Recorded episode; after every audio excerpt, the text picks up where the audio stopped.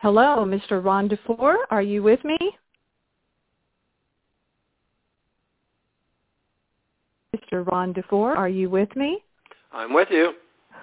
Welcome to Gigi in the 561. Thank you so much for your time today. And I know you are very busy, so I appreciate it very much. We are here to talk about Mr. Ron DeFore's wonderful book and so much more. Um, I was intrigued when I saw the book uh, and and the name Ron DeFore because as a fan of Mr. Don DeFore for a number of years, I was very intrigued.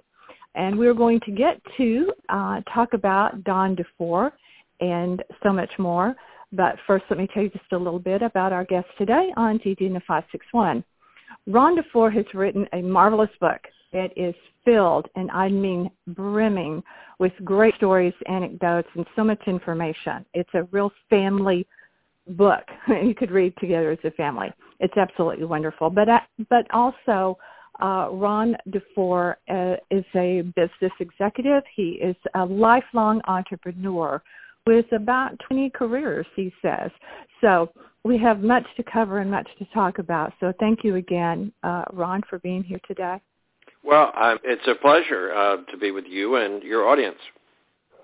Um, first up, uh, your book, I want, I want to say what the name of it is. And while it has this name, there's so much more to it uh, than what may it may appear. The name of this great book is called Growing Up in Disneyland. Now, who wouldn't want to do that, right? But uh, at one point in your life, you really were kind of tired of going to Disneyland, and we're, we're, we're going to get to all of that. Um, I, I want to tell you, you did this book, and you said it was like a hybrid of really your dad, your very famous dad, Don DeFore, and and you. And as I read through the book, I almost felt like it was uh, like a Neiman Marcus catalog where you have they send out these great catalogs, and in the first part, it's uh, all about women, women clothes, and, and then you flip it over, and the other side is is men. And I, it made me think about that because of the beautiful way you merge the two stories together. And there's there's so much, so much in your book.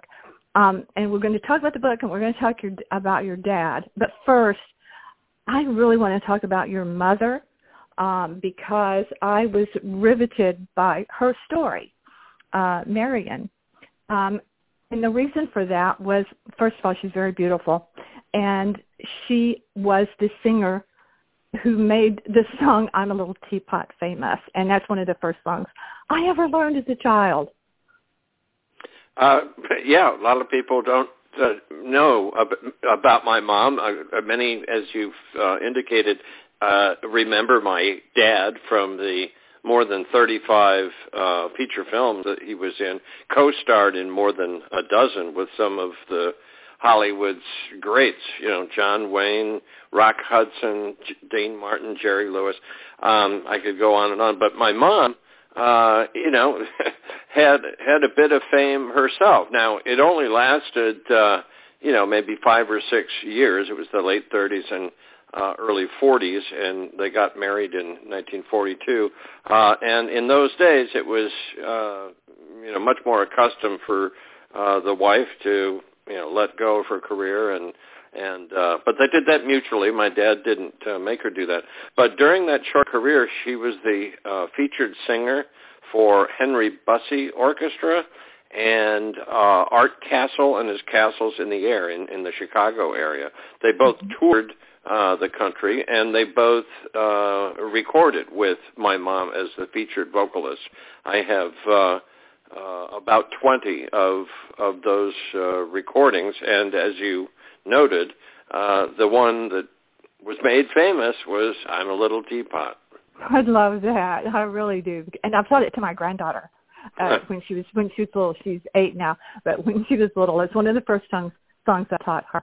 So, uh, and your mom went on to, to be a, a very well-known realtor as well later on uh, in her life. I, I found her to be um, very interesting. I watched um, some videos of your family. I watched the interview with uh, Helen O'Connell, who came into your home, and your mom and dad were just such a, a great couple. I you could see how much they cared about each other. It was just it was lovely. It was um, your dad had such a distinctive voice i think he to me whenever he spoke. When i really fell in love with your dad was in a, a film called romance on a high seas. And in book you don't he didn't it was his memoirs that you had merged together with your own.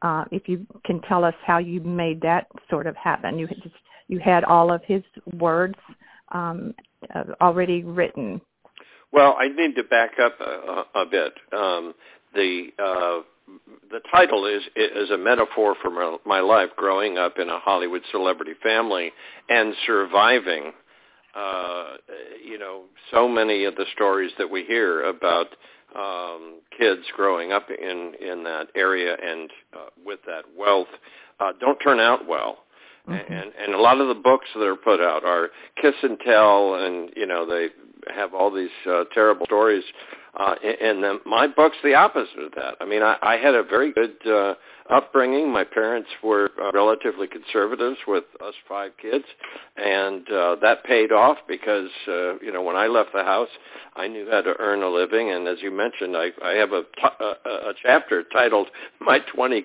Careers" because I, I I I was successful at most, not all, but uh, uh, at most, and. uh so, I mean, that's part of the story. I've found by the many comments uh, on Amazon and, and elsewhere that w- one of the uh, most common comments is they love the book because it brings them back to a time when things were a lot happier and simpler, and especially in these times, mm-hmm. uh, regardless of which side of the political fence you are on, I think we'd all agree that uh, you know, 30, 40, 50 years ago, things were a, a lot simpler, and people like to be transported in that when they they read this book.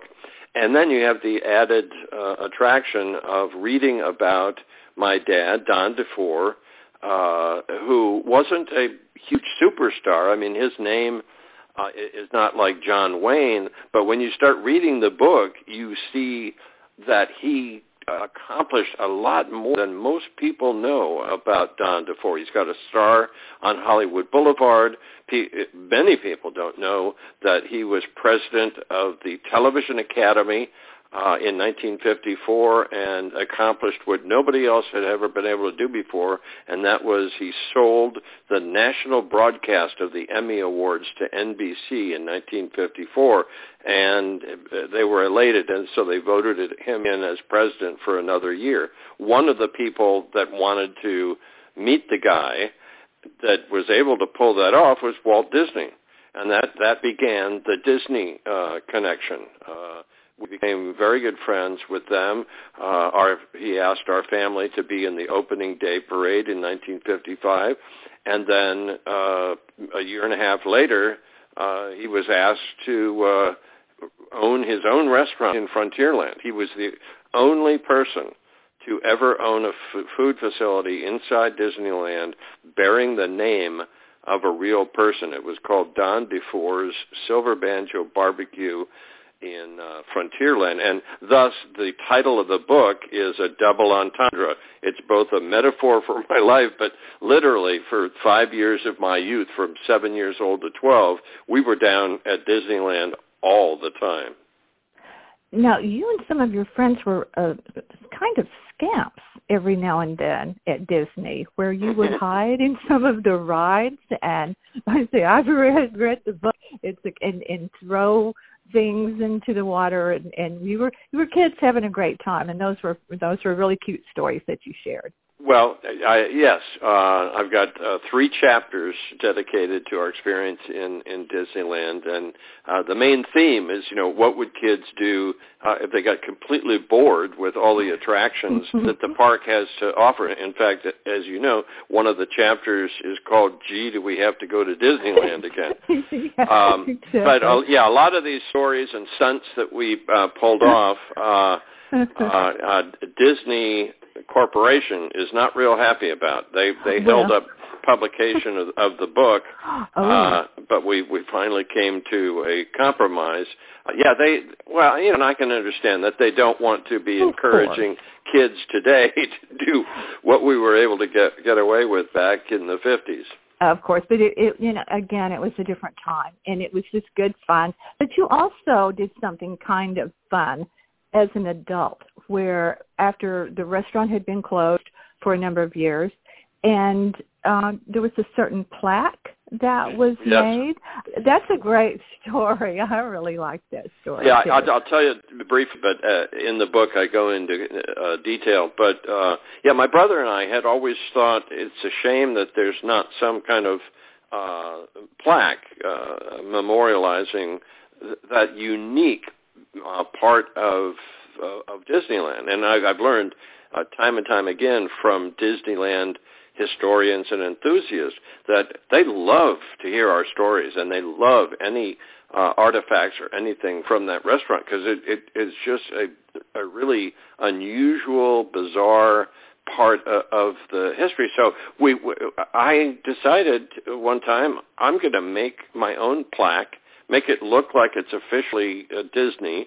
The you know the right font and the Disneyland ca- Castle logo and everything was made out of brass, and uh, we my mom, my 80-year-old mom, my brother, and I wound up uh, going into the park and, and didn't go on any rides. Again, we, we we're a little bit uh, jaded. We we've done everything there, so we just went into Frontierland and waited until nobody was looking and put up the plaque, and it it stayed up for uh, almost a year. You know, unreal and unreal and and there's uh so we actually had to keep on putting up plaques. But the weird thing is, is that after the book was published, um, I, called my brother because he did a lot of the editing. He was very helpful. I said, "Do you realize that we left out one of the other plaques?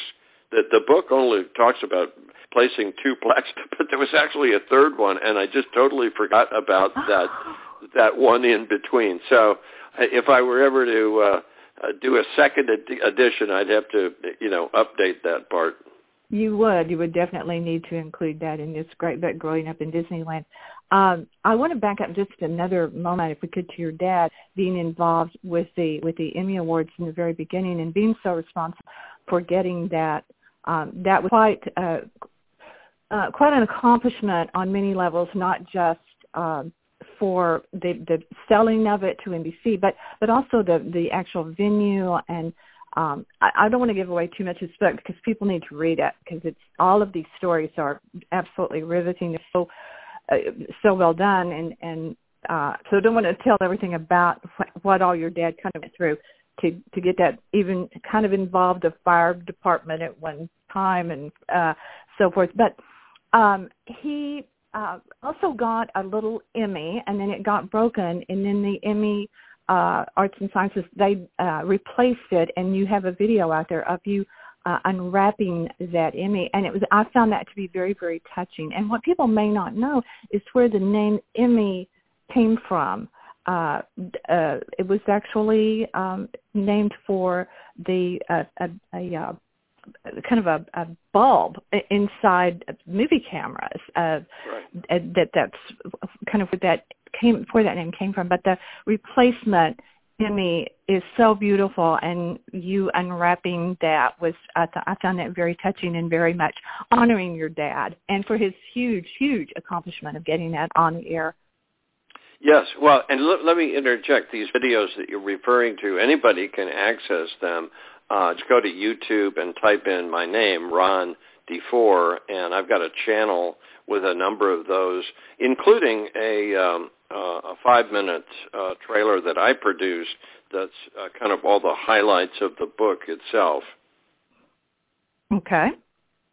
So, and also for more information about the book, uh, in, uh, is the book's website, growingupindisneyland.com.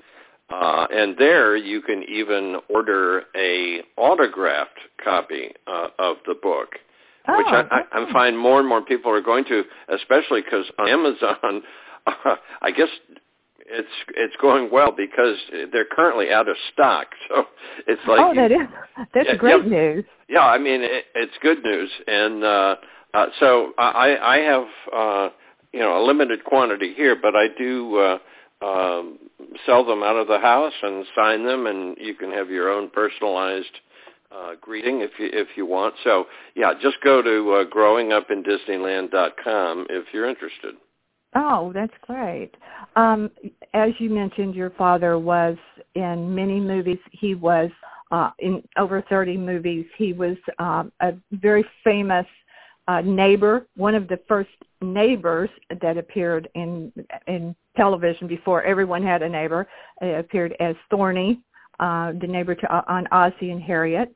And uh, he was also very, very well known for playing Mr. Baxter, Mr. B, in Hazel with the incredible Shirley Booth, who was a, an Academy Award-winning actress of, of uh, amazing talent. But, but in the first episode of Hazel, Ron DeFore, as number seven on the football team, made your appearance. You were also on Hazel. Right. Yeah. Uh, it just so happened that uh, as my dad was reading the script for the first uh, episode, he noticed that at the end scene uh, that uh, little Harold, the the son in the in the show, uh, had to have you know five or six uh, friends his size and his age in football uniforms because that's the what the scene was. And uh, so uh, my, I guess my dad just said to the director, "Hey, I, I, I'll give you the kids, okay?" And so it was uh, me, uh, my cousin Pat, and also Barry Van Dyke.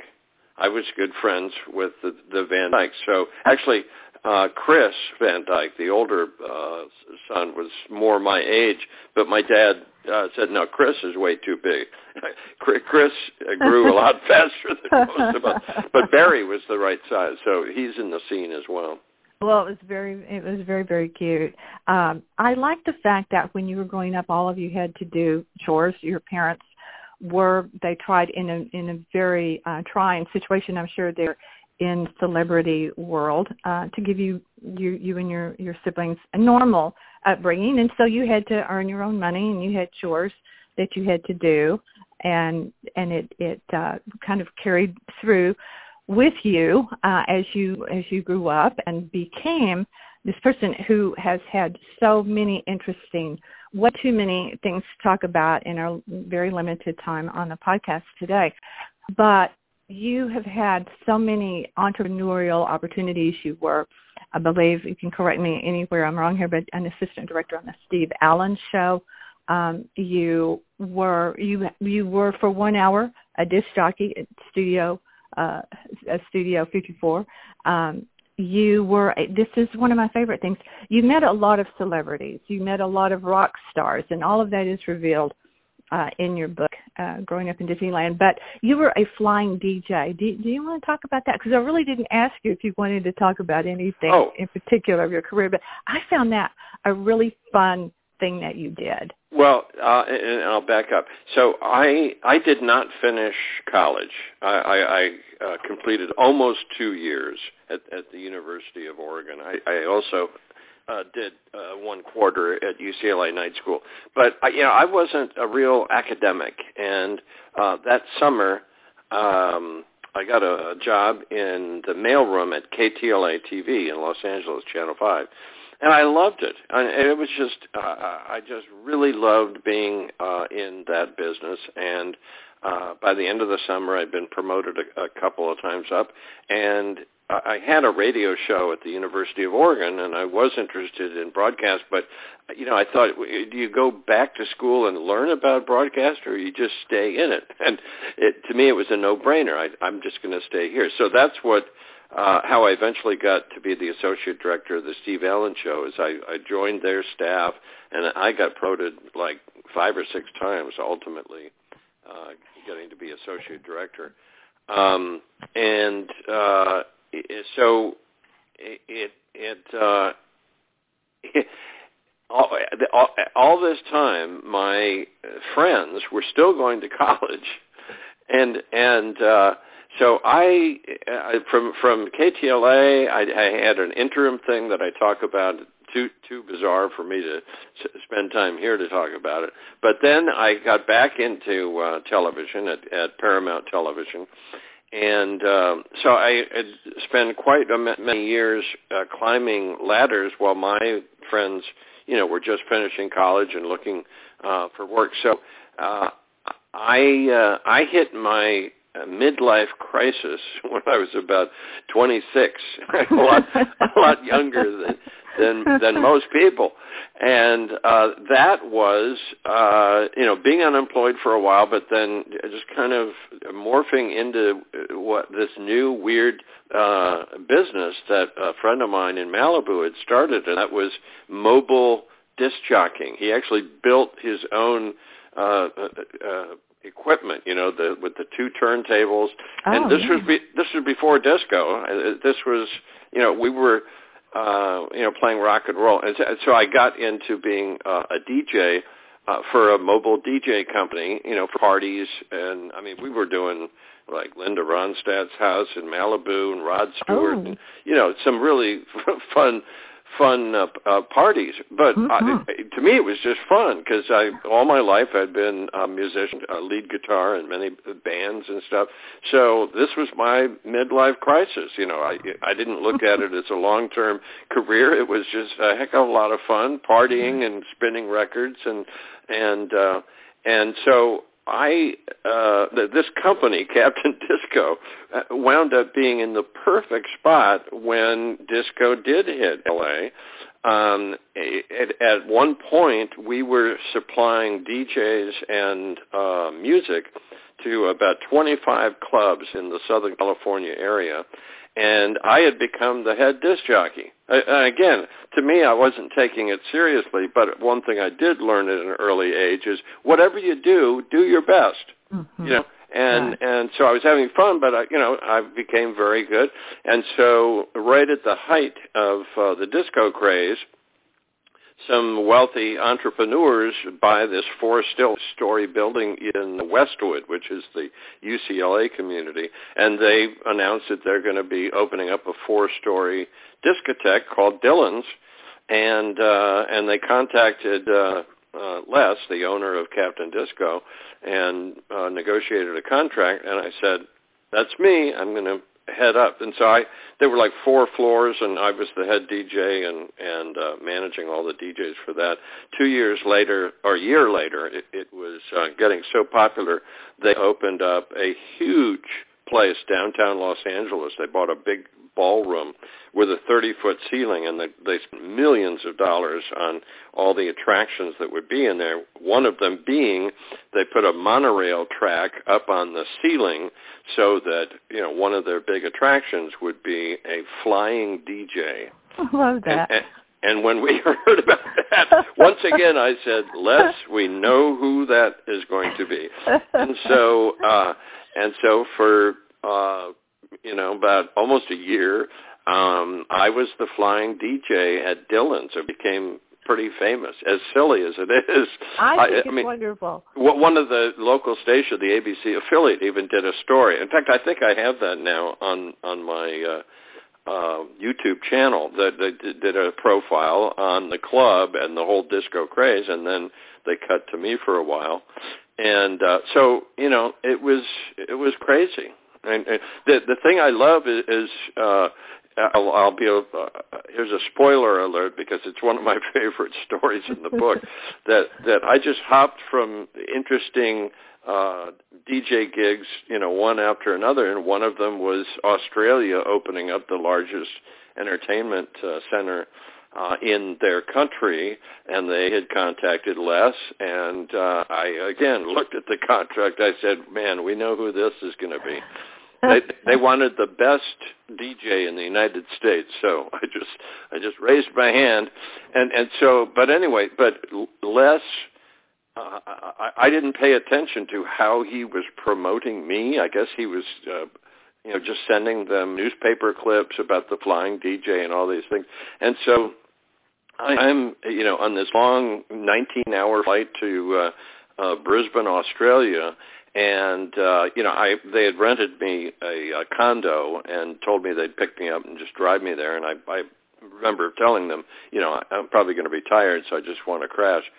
So, um, but as I get off the plane and I'm in this shabby Captain Disco T-shirt and uh, probably dirty blue jeans and sneakers and stuff, and and there's the, all these camera crews around, and I'm I'm kind of wondering what wondering what uh, some dignitary must be landing or something, and and no, it was the head of the owner, one of the owners of the disco, you know, shaking my hand. He said, "Mister DeFore, we have to go inside. They they they they want to uh, talk to the flying DJ." Oh no! And I'm going, "Oh God, I'm I'm not dressed for this one," and uh, and the first first question that comes to me with the microphone in my face. Oh, so Mr. DeFore, can you can you explain to us just exactly how you fly? Oh no. And I'm thinking, oh come on! Now Les didn't tell them. I mean, you have a 30 foot ceiling and you know a, a stuntman harness and a monorail track to make that work. So it was just that was uh, quite a moment. That, I think that's the first time I learned to be a spin doctor, which is ultimately what the latter half of my career was in public relations, uh, uh, serving as a spokesperson for various entities. Well, I, I just I loved it, and and so I really appreciate you talking about it. I I know you have to go here momentarily, but there's one more thing that I wanted to mention because um, it's just so um, I really hated to read this about the painting that you had, and in the clip that I saw of the um, here's Hollywood. Uh, uh, Helen O'Connell coming in and visiting your home and talking about the furniture that your dad made, and, and there's so much uh, that your dad uh, did make apparently out of different things around your home. But the the painting that was consequently stolen in 2009 from you, Dragon on Parade, uh, the actual, it ended up being uh, uh, Margaret Keane that actually painted that. Right. Uh, was not identified that at the time, and everyone knows the the story, or they should know the Tim Burton film Big Eyes about that. And now you don't have it, and I just I thought when I read that in your well again I'm giving something away there, but because I had actually seen it and taught your parents talked about it in that clip, and it was so um, so awful that it was stolen. Yeah, um, some people that are old enough will remember that in the uh, early '60s to mid '60s, that uh, the Keane paintings were very, very popular. The, the big eyes, yeah. and and my dad latched on to that very early on, and we became friend friends with Walter and and Margaret. In fact, we stayed with them uh, up at their home in. Uh, uh, just south of the the Bay Area in San Francisco. Um, and yeah, unfortunately, I mean, we we still have uh, I think about eight or nine uh, of them. I have one here. My brother is an art collector, so I think he has most of them. But um, yeah, the the one that was the most valuable uh, was stolen from my parents' house right when we were uh, the last few days when we were clearing it out after my mom had passed and and putting the house up for sale. And uh, to this day, we don't know uh, who it was. It's still up on the Los Angeles uh, Police Department's website, and uh, it's a big mystery. Yeah, that's that's really a shame. There's so much great stuff, uh, Ron, in your book and in your history. Your, certainly, your history and your your father's long career uh, that, that everyone has enjoyed, movie buffs uh, enjoy to this day. That's the beauty of being able to watch streaming and having things on DVD. It, nothing ever really goes away. It's out there, and there's so many great stories in your book that you have shared with the world and it's it's absolutely wonderful to have all of this captured in growing up in Disneyland. There are stories uh, on his dad's side or your dad's side. Talking about listeners there about Marilyn Monroe. There are a couple of really cute stories about that um, that I enjoyed reading. Many many great stories about you with the stories about you with the Beatles and different celebrities and things that you did and you lived in a rarefied world and and yet your parents were seemed to be so grounded and your sister helped uh, at a very young age with orphans in Korea. I mean, what a what a wonderful family story you have. And yeah, and I, I, I, let me just uh, interject oh, the, and make a, a point that I almost made earlier, but I'll make it stronger. That my, my parents uh, brought us up conservatively. Now, the but the, but there was a slight twist to that. If you were to look at the photos of our house, which I have up on my uh, Facebook, uh, I put them up on our Facebook page before. My dad uh, bought two lots, not just one, two lots uh, uh at the corner of Mandeville Canyon and Mandeville Lane. Now that's in the heart of Brentwood. And those people that don't know Brentwood, I guess they didn't know OJ, the OJ story. Right. But yeah. Brentwood is is right between Bel Air and Pacific Palisades. I mean, uh, yeah. it, it, especially now, it is like mm-hmm. prime real estate on yeah. the planet and uh, he built uh, a huge house. Had, we had a great backyard. We had a, a tennis court, a pool, a big grass lawn, uh, a trampoline. So as a family, you know, we were pretty privileged and had a pretty good, uh, you know, house to live on and a great uh, neighborhood. But individually, um, they would be very strict with, you know, what they would and it wasn't really giving us anything. Like when I wanted a Fender guitar and amplifier, I had to convince them that I would take lessons and I had to borrow the money from them and then I would work it off uh, mowing the lawn and uh, you know painting the house whatever work needed to be done. I can tell you I didn't know any other friends that had to do that kind of stuff. Mm-hmm. so in my youth I was very resentful uh and and angry that that my dad would do that knowing that you know he was pretty well off. But the day i left when i was 18 to go off to college and live on my my own uh it it really sank in. I knew the value of money i knew the value of work and uh, tragically there was very little of that growing up, and I'm sure there's probably not any of that uh, today. So I mm-hmm. know I have friends that I grew up with that didn't have that upbringing, that died um, very early, and uh, two of them, right, uh, my best friends, right across the street, uh, never left their house, and they died in their 40s living mm-hmm. with their parents. Tragic. I will uh, close with, and we'll add some more things, but with one more thing, spoiler, uh, but it's a little one because it's really, I think, very cool. You also had at your home a bell that your mom would ring, and when that bell would sound, you could hear it quite a distance. It it, it was it was a, not a little one. It was a huge uh, train bell from an old-fashioned steam engine. Uh, my dad's uh, father, my grandfather, was a railroad engineer, so uh, a lot of the stuff in the house had had railroad motif, and that was one of them. So he had the builder uh, build a, an actual like cupola over this uh, bell and a bell tower at the, at the top of the house above the kitchen. And so uh, through the second story down to the kitchen was this big rope and my my mom could could could ring it and we all knew then it was dinner time and not, not only us kids but everybody in the neighborhood down you know a mile away they'd all go oh it must be six o'clock i love that i love that so much and thank you so much i know that you are limited on time today, and you've given us so, so much for the podcast. So, well, Mr. Ron DeFore, thank you. Thank you, Pam. I really appreciate it. And to my listeners, you need to look up both Ron DeFore and his book. Go to Amazon. Can find it there. Stay with me, Ron, just a second. I want you to add something. Um, uh, and but look up his father's films because there are there were over, over 30 of them He's wonderful. You can also see streaming. Everything's out there. Hazel, the TV show from the 60s. Um, and Harriet. Not sure if it's still out there where he played the neighbor Thorny, but look look up Don DeFore. It's D-E-F-O-R-E.